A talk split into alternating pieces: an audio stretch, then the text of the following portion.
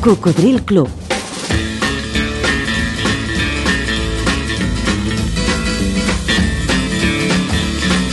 La banda sonora de la teva vida.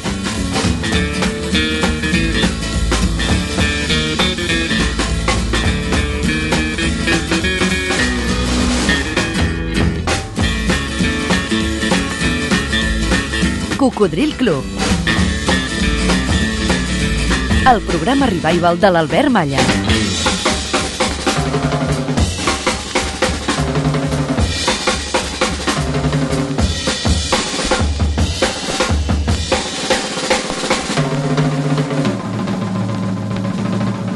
Ei, què tal, Coco? Gràcies per estar novament en connexió. Benvingut a una nova edició d'aquest programa divulgatiu de la cultura musical pop-rock que es va posar en marxa el llunyà octubre de 1993. Eh, per cert, tu ja hi eres? Algú va dir... La música té el poder de trencar una llàgrima, de fer-nos somriure. La música té una connexió directa amb els records que viuen en el cor. La música és vida. I aquí la seleccionem junts. La primera d'aquest viatge per la màquina del temps és de l'arxiu de contestador automàtic.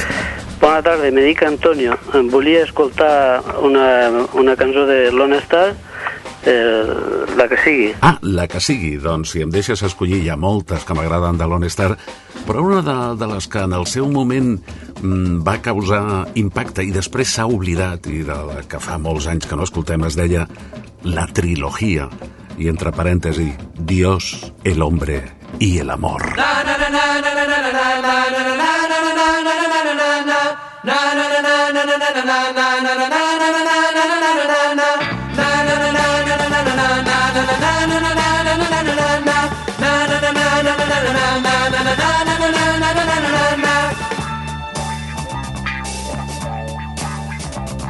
Sé, yo sé que un día el Señor creó mi cuerpo. También me dio la voz para hablar en el silencio. Ah, Él hizo la luz y después me dio los ojos. Uh, creó la forma de una mujer, pensó en todo. No quiero ojos para ver lo que han de ver. No quiero cuerpos y después ha de morir. Solo el amor me hará vivir. No quiero chicas que después se han de pagar. No quiero voz para que así pueda mentir. Solo el amor hará vivir. Na na na na na na na na na na na na na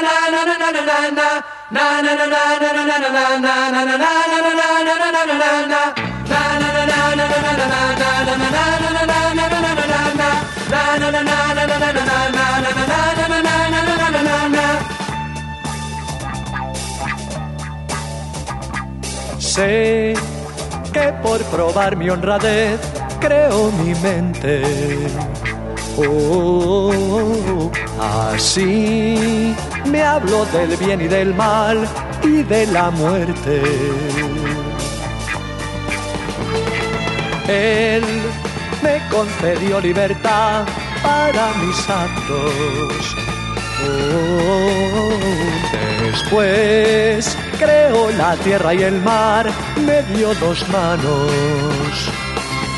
No quiero tierras que con sangre de manchar, no quiero manos que a un hermano habrán de herir. Solo el amor me hará vivir. No quiero y después la he de vender. No quiero mente que del mal se ha de servir, solo el amor me hará vivir.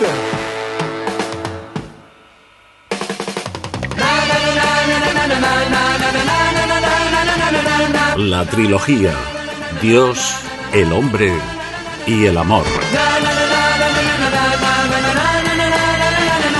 Com el líder de la banda Lone Star, l'estrella solitària, ens va explicar fa alguns anys aquí al programa, ells, com d'altres conjunts, estaven obligats a versionar al castellà els èxits internacionals. Sí, els seus eh, representants discogràfics o artístics pensaven que aquesta era la manera d'aconseguir més vendes i més actuacions. Finalment, el 1969, després de diversos anys d'èxit, perquè sempre s'ha dit que ells eren els més músics de tots els conjunts d'aquella època, els van deixar fer una cançó.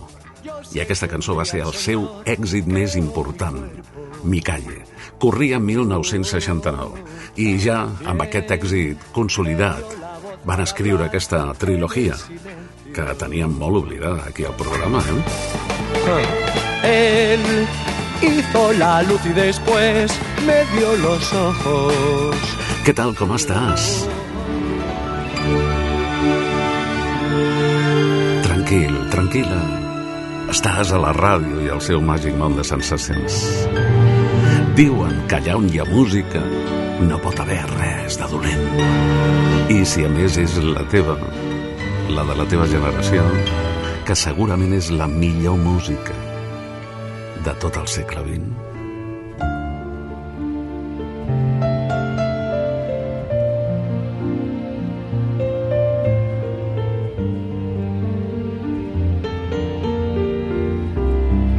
Quina cançó és capaç d'emocionar-te? Quina et posa la pell de gallina? Eh, sovint no és només la cançó solta, no, la que t'emociona. És també a qui et recorda o amb qui la vas escoltar. Digue-m'ho a través de correu electrònic. Envia'm un e-mail aquí a cocodrilclub arroba gmail.com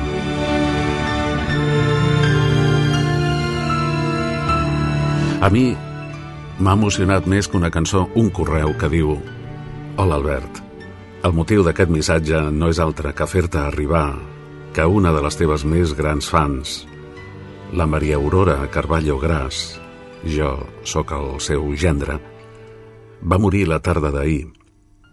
Fins al darrer moment et va sentir, et va escoltar i li vas fer molta companyia en les nits de dolor i d'insomni. Sé que no és el procediment habitual, però m'agradaria, si pot ser, demanar-te una cançó, The Long Road, de Mark Knopfler.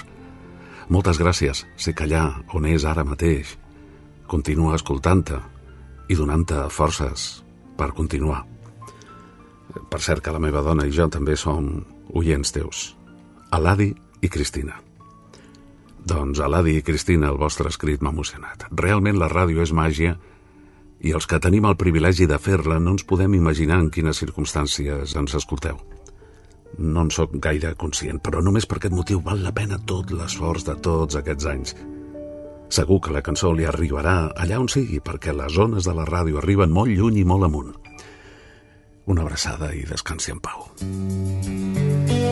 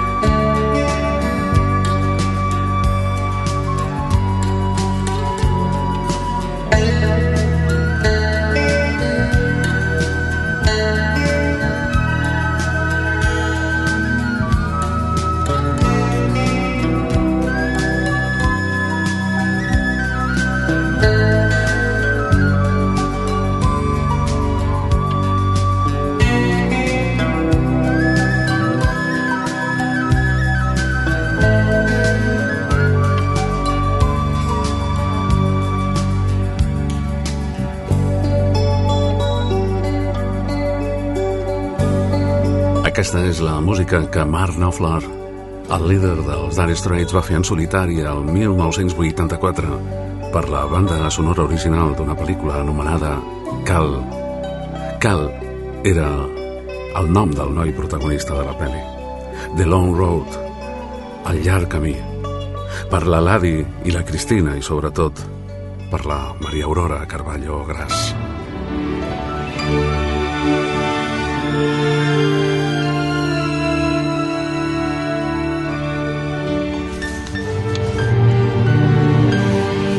M'escriu ara un oient habitual del programa i de la participació per correu, que és en Juan Ramón Pino, que em diu, Albert y Cocos, bajo mi punto de vista, las canciones que nos pueden emocionar pueden ser debido a dos factores. Uno, debido a los recuerdos a que nos trasladan y otras por la canción en sí misma.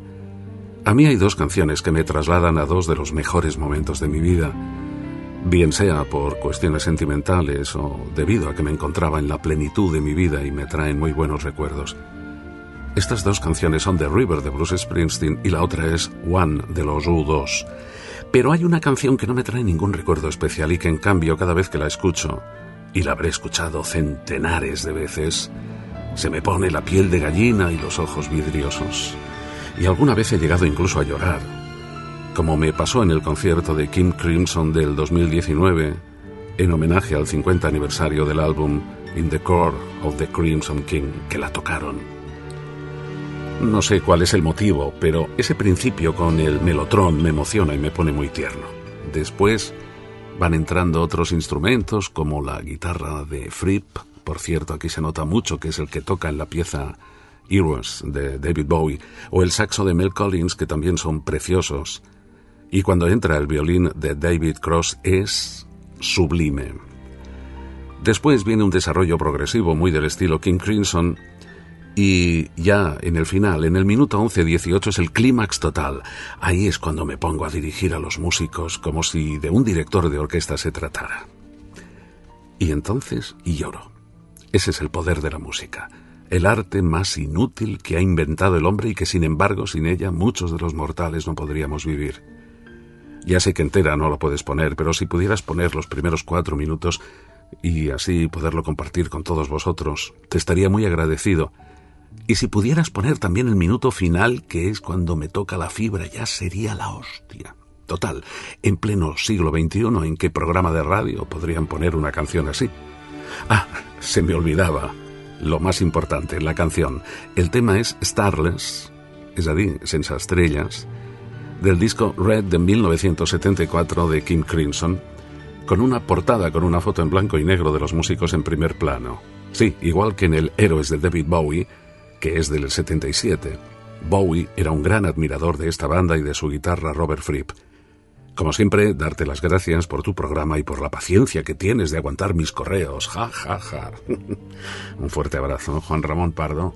Bueno, pues aquí están los primeros minutos de esta pieza.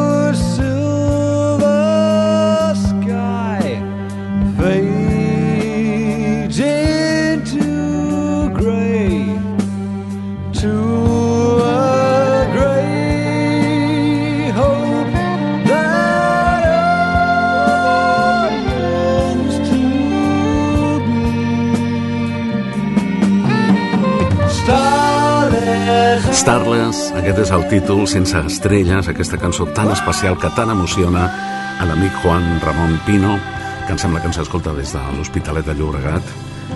Un tema de llarga durada, més de 12 minuts, d'aquells temes que ja no, ja no es fan. Ens ha demanat a l'últim minut perquè ell diu que és realment apassionant. Jo t'entenc, eh? Perquè recordo que em va passar quelcom de semblant una nit de diumenge després d'una festa particular quan un amic em va deixar el disc de King Crimson in the Car of the Crimson King. Us en recordeu que abans, com que no teníem diners per comprar tots els discos que ens agradaven, ens deixàvem discos, que era mm, un fet d'alt risc, perquè tenies tots els números perquè no te'ls tornessin. Us en recordeu, no? Doncs aquella nit de diumenge, on les coses no m'havien anat gaire bé a la tarda, em va deixar aquest tema de Crimson King, me'l vaig posar a la meva habitació, fluixet, perquè llavors els tocadiscos no tenien sortida d'auriculars. Aquesta és una altra, oi? M'has fet recordar aquell temps en els que ens deixàvem discos i en el que corria una frase com a broma que deia per molt amic teu que sigui, no pots deixar mai un llibre, un disc o la nòvia. I s'afegia, sobretot, un llibre i un disc. Bé, Juan Ramon, anem a escoltar aquest minut final de la cançó que tant emociona.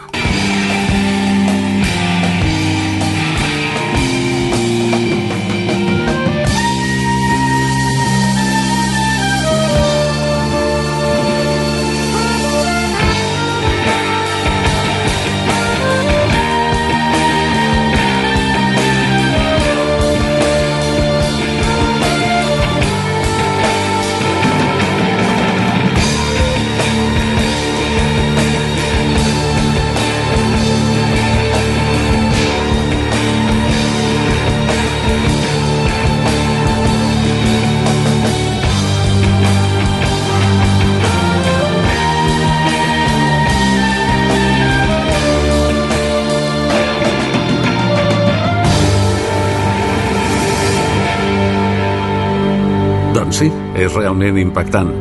És curiós també això que comentes en el teu correu, Juan Ramon, que has escoltat aquesta peça centenars de vegades, però en canvi tenies molt d'interès en compartir-la amb els milers d'amics que ens escolten. Això també és màgia de la ràdio. Doncs avui fico la meva cullerada amb una de les moltes cançons que m'emocionen. Aquesta no us penseu que és per un amor, ni per un desamor, ni per cap noieta. No, no. Aquesta em recorda el meu pare, quan encara estava viu. I cried a tear. You wiped it dry. I was confused. You cleared my mind. I sold my soul. You bought it back for me And held me up And gave me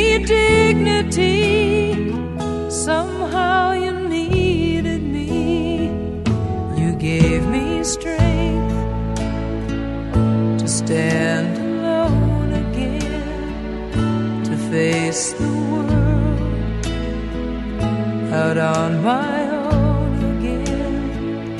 You put me high upon a pedestal so high that I could almost see eternity.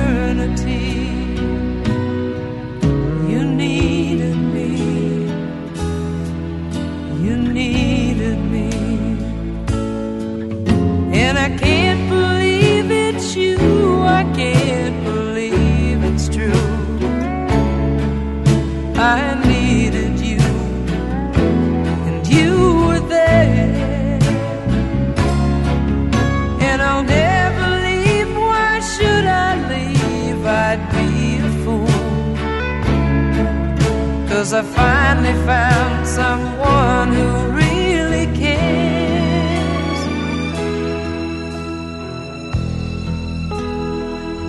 You held my hand when it was cold, when I was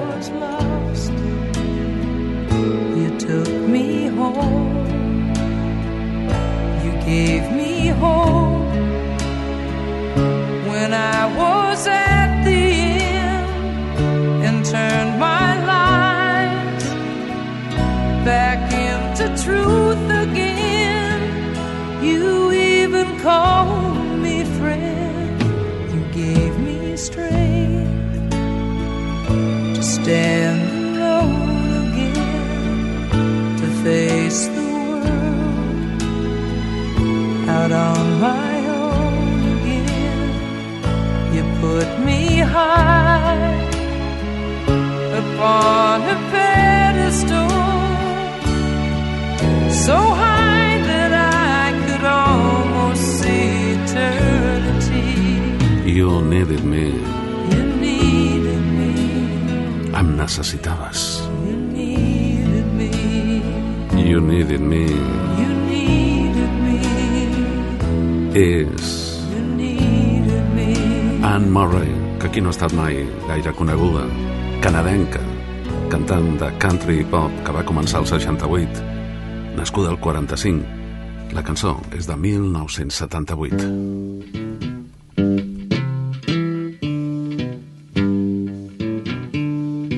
Escoltes Cocodril Club.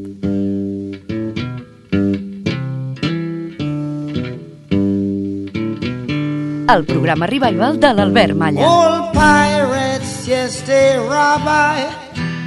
Sold I to the merchant ships. A través de 100 emissores que l'emeten en diferents dies i horaris per la FM, també algunes d'elles en simultani per la TDT, per al canal de ràdio de la televisió. Moltes d'aquestes emissores deixen a la teva disposició el podcast del programa per escoltar-lo en diferit o per descarregar-lo i de manera genèrica trobaràs, per si no et vols perdre res, els últims programes emesos a Spotify, sense necessitat de subscripció, també a Apple Podcast, a Google Podcast i, com sempre, a iVox.com. A, a Amazon Music també estem. Està cantant Bob Marley per rebre el correu que hem rebut aquí a cocodrilclub.gmail.com de l'amic Luis Dueñas, que ens diu Hola Albert, felicidades por tu programa, muchas gracias. Soy Luis Dueñas, asiduo a tu programa los fines de semana. Madrugo con mucha felicidad esperando la hora de que empiece en directo el programa. Me gustaría escuchar una canción, pero no sé en qué sección clasificarla. Es un tema de Bob Marley. Bueno, recuerda Luis que podéis mm, proponer temas sueltos, no hace falta que pertenezcan a ninguna de las opciones que, proponemos como excusas para recuperar buenas canciones. Digo, es un tema de Bob Marley, pero cantada por Joe Strumers, cantante de The Clash. Pero aquí ya se había separado de la banda y montó Mezclaleros. El tema en cuestión es Redemption Song. Redemption songs. Y de paso le hacemos un pequeño homenaje a dicho cantante que nos dejó muy joven. Si no me equivoco, tenía una estrecha relación con Granada. Incluso tiene una plaza dedicada con su nombre. Sin más preámbulos, te mando un cordial saludo a ti y a todos tus oyentes que cada día son más. Señal que haces un buen trabajo que espero dure muchos años. Luis Dueñas. Doncs aquesta cançó que tu ens proposes la va gravar Joe Strummers poc abans de morir el 2002. Havia nascut a Ankara, Turquia, al 1952.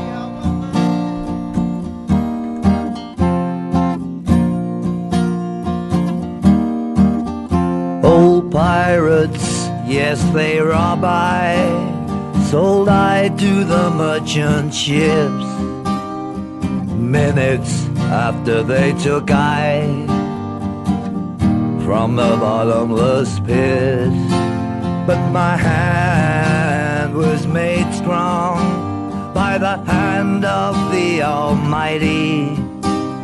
We forward in this generation triumphantly.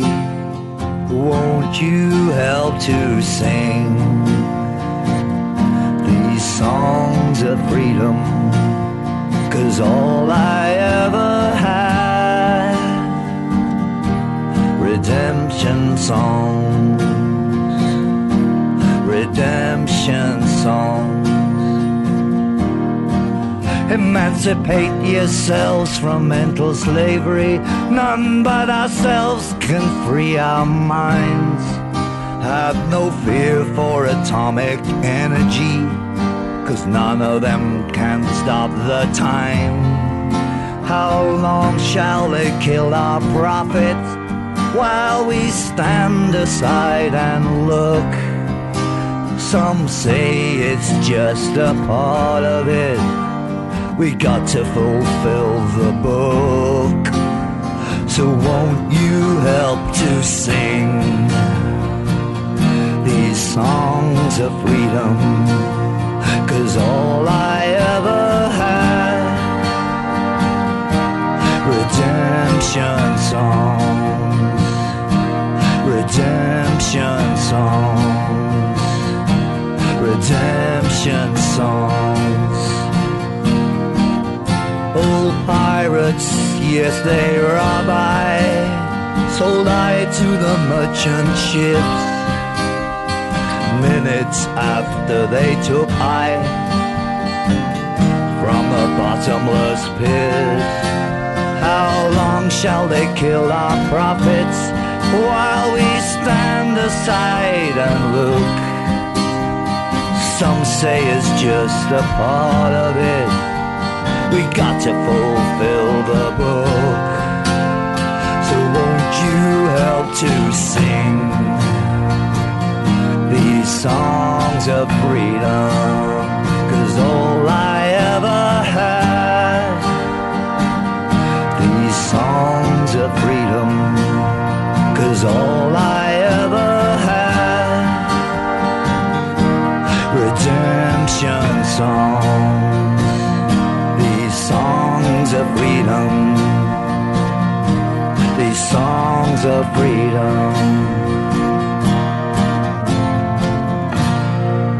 És una cançó molt maca, Luis Dueñas. Particularment crec que va millorar aquesta tan bona versió, l'original de Bob Marley, que hem escoltat abans, Redemption Song, que Joe Stromers va fer seva el 2002. Bob Marley deia en aquesta cançó emancipem-nos de l'esclavitud mental. Només nosaltres podem alliberar les nostres ments. El líder panafricanista Marcus Garvey va pronunciar la frase en un històric discurs al 1937. I 40 anys després, la llavor es va tornar cançó en la veu de Bob Marley.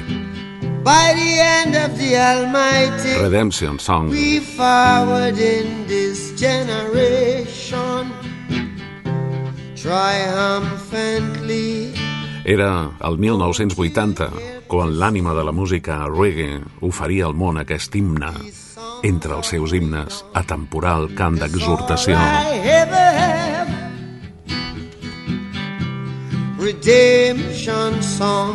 La meva especial d'avui espero i desitjo que, com un regal, t'agradi molt.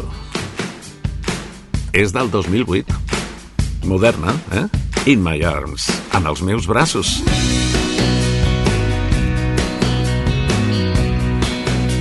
Teddy Thompson. Not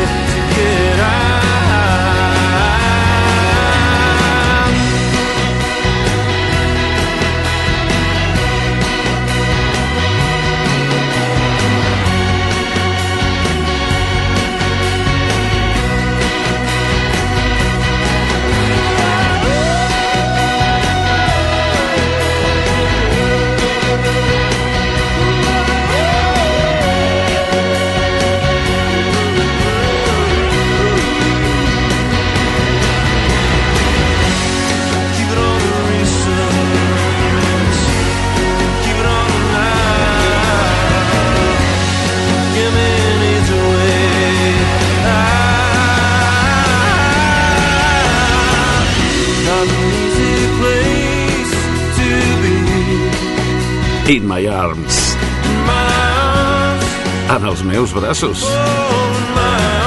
És un cantant de música folk britànic que es diu Teddy Thompson. I és jove, va néixer el 1976 a Londres.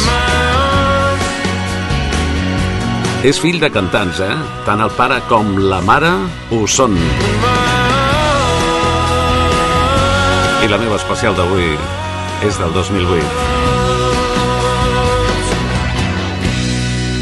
Algú va dir... Vols alguna cosa? Doncs llavors, vés-hi i fes que passi, perquè l'única cosa que cau del cel és la pluja, nen.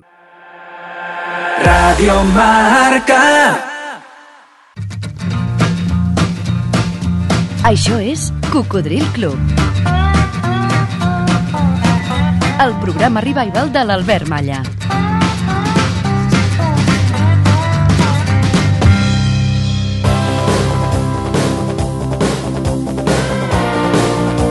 Se t'acut per casualitat una cançó vinculada amb el món del motor? I had to escape.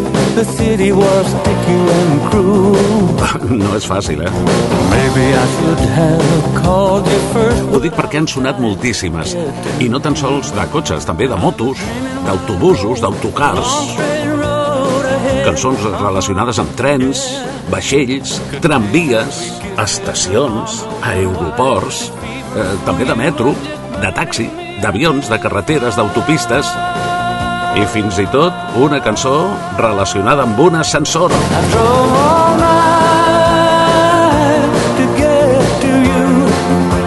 Però segurament encara queda alguna i pot ser bona de descobrir o de compartir. I drove all night. Rebo un correu aquí a cocodrilclub.gmail.com des de Terrassa, la ciutat dels meus primers amors radiofònics. I alguns dels altres. Alright? Que em diu, hola Albert, soc Manel Martínez de Terrassa i em poso en contacte, jo aprofito per saludar tota la gent de Terrassa que ens escolta i especialment a tots els amics i amigues que vaig fer a finals dels anys 70 i principis dels anys 80 en aquella meravellosa emissora escola que malauradament va desaparèixer fa alguns anys i que portava el nom de la ciutat. Per sort tenim una altra, la Ràdio Municipal de Terrassa, que emet el nostre programa també amb molta audiència. Bé, en Manel Martínez diu em poso en contacte amb tu per dir-te que parlant de trens, la primera cançó que em passa pel cap és una molt maca de la ELO de nom Last Train to London. Ja està tot dit. Enhorabona pel teu programa Llarga Vida als Cocos. Mira, eh, Manel, em sembla que ja va sonar, però fa molts mesos, i en qualsevol cas és una bona excusa per tornar-la a escoltar perquè és molt bona.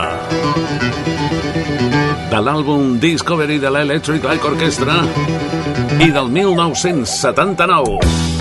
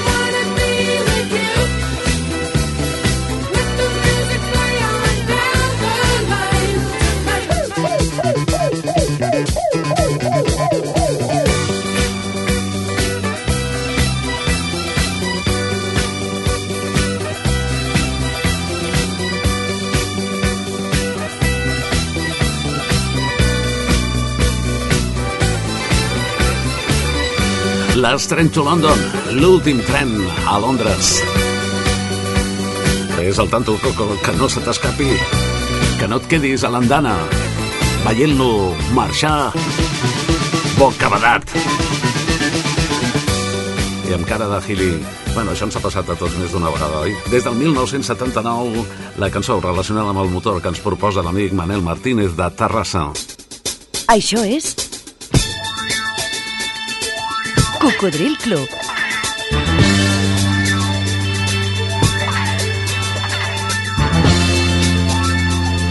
El programa revival de l'Albert Malla.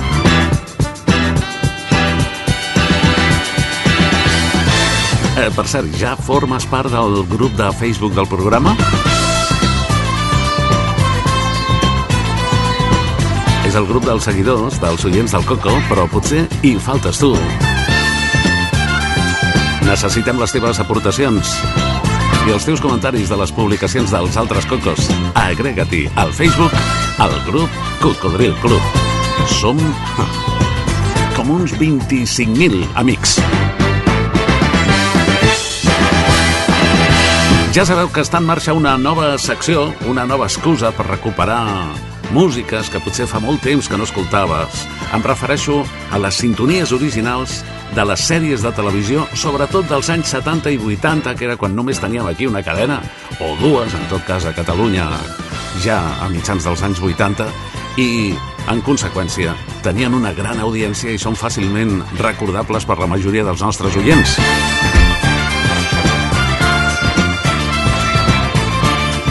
Si en tens alguna que et feia gràcia, que, que t'agradava, digue-m'ho per correu electrònic a cocodrilclub arroba gmail.com i farem el possible per trobar-la. Ha participat la Rosa, Rosa Ponce.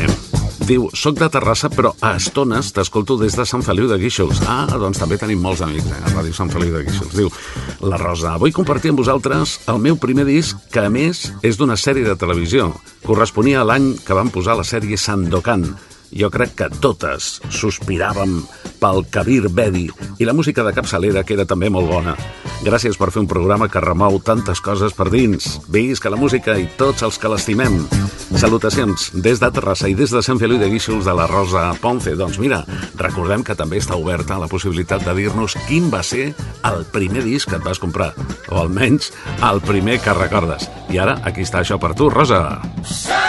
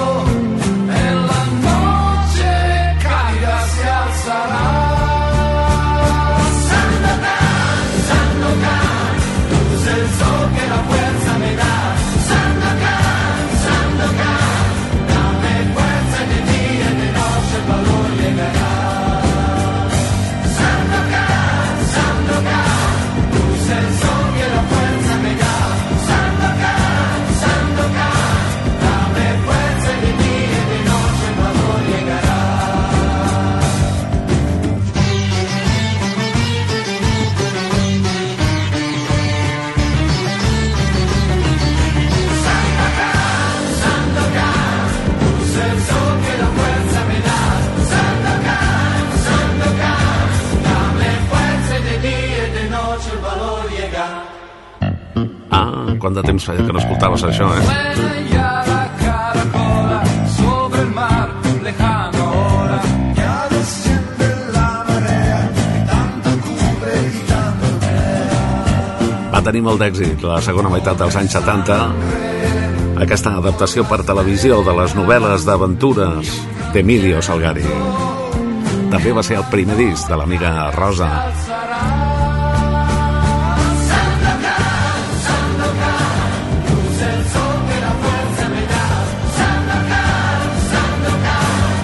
Quina pot ser la banda sonora teva d'una sèrie de televisió? Jo ficaré cullerada amb una que, de les diverses, eh, que m'agradava. És la canció triste de Hill Street que es va passar a Espanya entre els anys 1986 i 87. Llavors, la tele sonava així. Canción triste de Hill Street. No se acaba hasta que se acabó.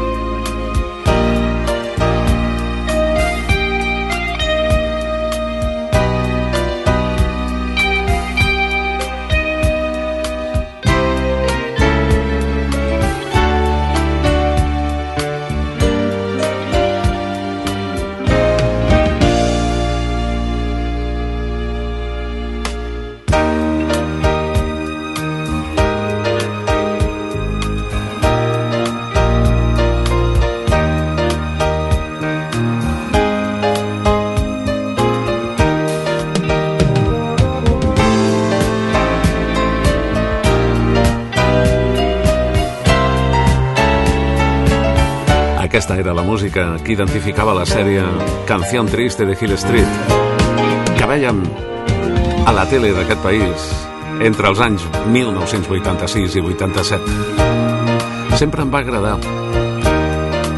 I no és d'estranyar perquè el seu autor, Mike Post, ha guanyat diversos premis Grammy i Emmy. També va escriure la sintonia de La Ley de Los Ángeles, Ley i Orden, El Equipo A, Quina és la que tu ens proposes? Fes-ho per correu electrònic a cocodrilclub arroba gmail.com I ara, les versions de l'amic Ramon Castells de Barcelona.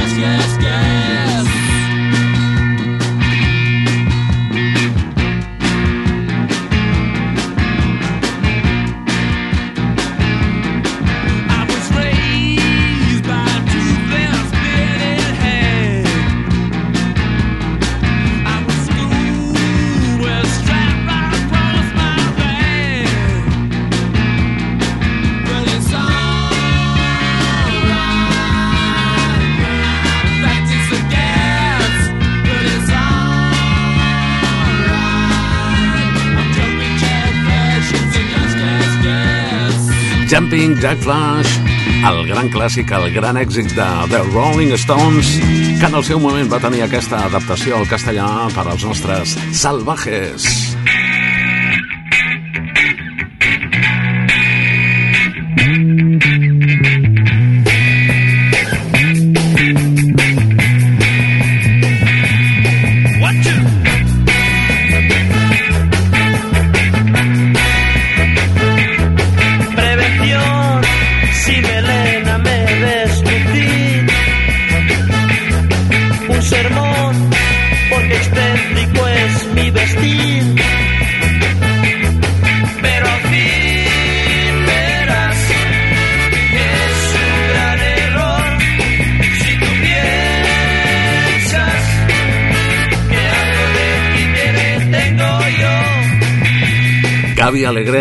Delfín Fernández, amb un record emocionat per Sebas, Sebastián Sospedra, que ens va deixar no fa pas gaire. Los Salvajes li van dir Algo de títere tengo yo al Jumping Jack Flash dels Stones, corria 1968. Va, jo també ficaré cullerada avui, Ramon. Aquesta és la meva. Dandy, Dandy, where you gonna go now? És d'un any abans. Who you gonna run to? Sí, del 67. Are you a little lie? You're chasing all the girls. They can't resist your smile. Oh, they long for Dandy, Dandy. Es diu Dandy. Chatting up the ladies, tickling the fancy, Eren els Kings. I eren molt bons, els Kings, eh? Però els Mustang que han passat a la història com els primers que versionaven Beatles, versionaven coses que fossin èxit internacional de qualsevol autor, intèrpret, solista o grup. Va ser un dels primers discos també que em vaig poder comprar. Era un extender play, aquells discos petits de 45 revolucions per minut però amb quatre cançons, dels Mustang. Llavors jo era un criu i no sabia que era un dandy. Però a l'escoltar la cançó em vaig fer una idea. Eh, per cert, que és una paraula que en els últims anys no s'utilitza, oi? Aquesta de dandy. Dandy, Dandy, ¿dónde vas ahora? No perdis la sintonia, Coco. ¿A quién enamoras? Cocodril Club. Todas por ahí te quieren conseguir, no sé qué ven en ti. Ah, El programa Revival de l'Albert Malla. Dandy, tienes las chavalas tan enamoradas que solo con mirar ya tienes el amor que no te negará a ninguna. Dandy, Dandy, todos tus caprichos puedes conseguirlos.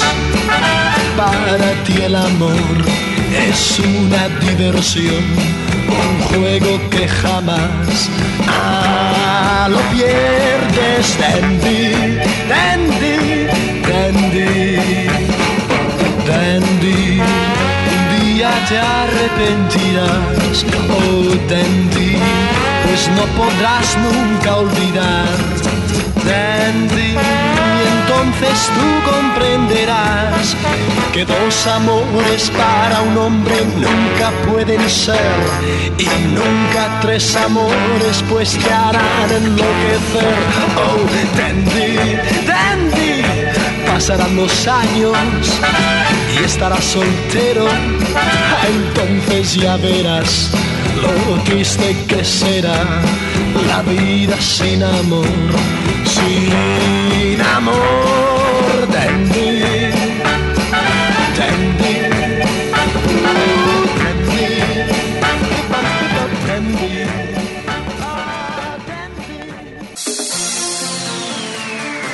Ei, has connectat amb el Coco? Sintonitzes Ràdio Marca Barcelona a la FM 89.1 i a tot el món a través d'internet. radiomarcabarcelona.com Tant en directe com en diferit. A radiomarcabarcelona.com trobaràs els últims programes emesos per escoltar en diferit o per descarregar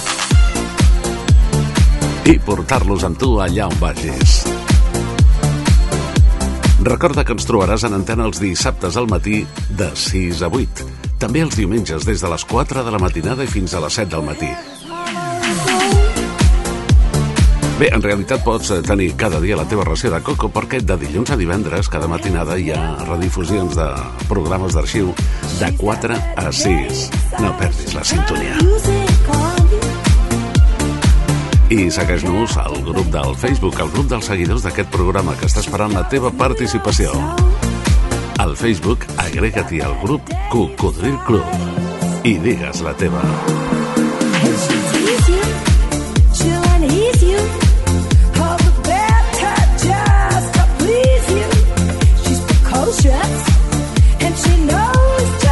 I si encara estàs a temps, és a dir, si no ens estàs escoltant en diferit, recorda que aquest diumenge 22, de 6 a 10 de la tarda, celebrem la festa dels 30 anys en antena del Cocodril Club a la discoteca Barrocos de Barcelona, al carrer Aribau 242. L'entrada és gratuïta, la consumició mínima són 7 euros i comptarem amb la presència en directe de Leslie del Cirex i Santi Carulla dels Mustang aquest diumenge 22 d'octubre del 2023, de 6 a 8, a Barrocos Aribau 242. Vine a la festa dels 30 anys del Coco. Ho passarem bé i ballarem la música que més t'agrada.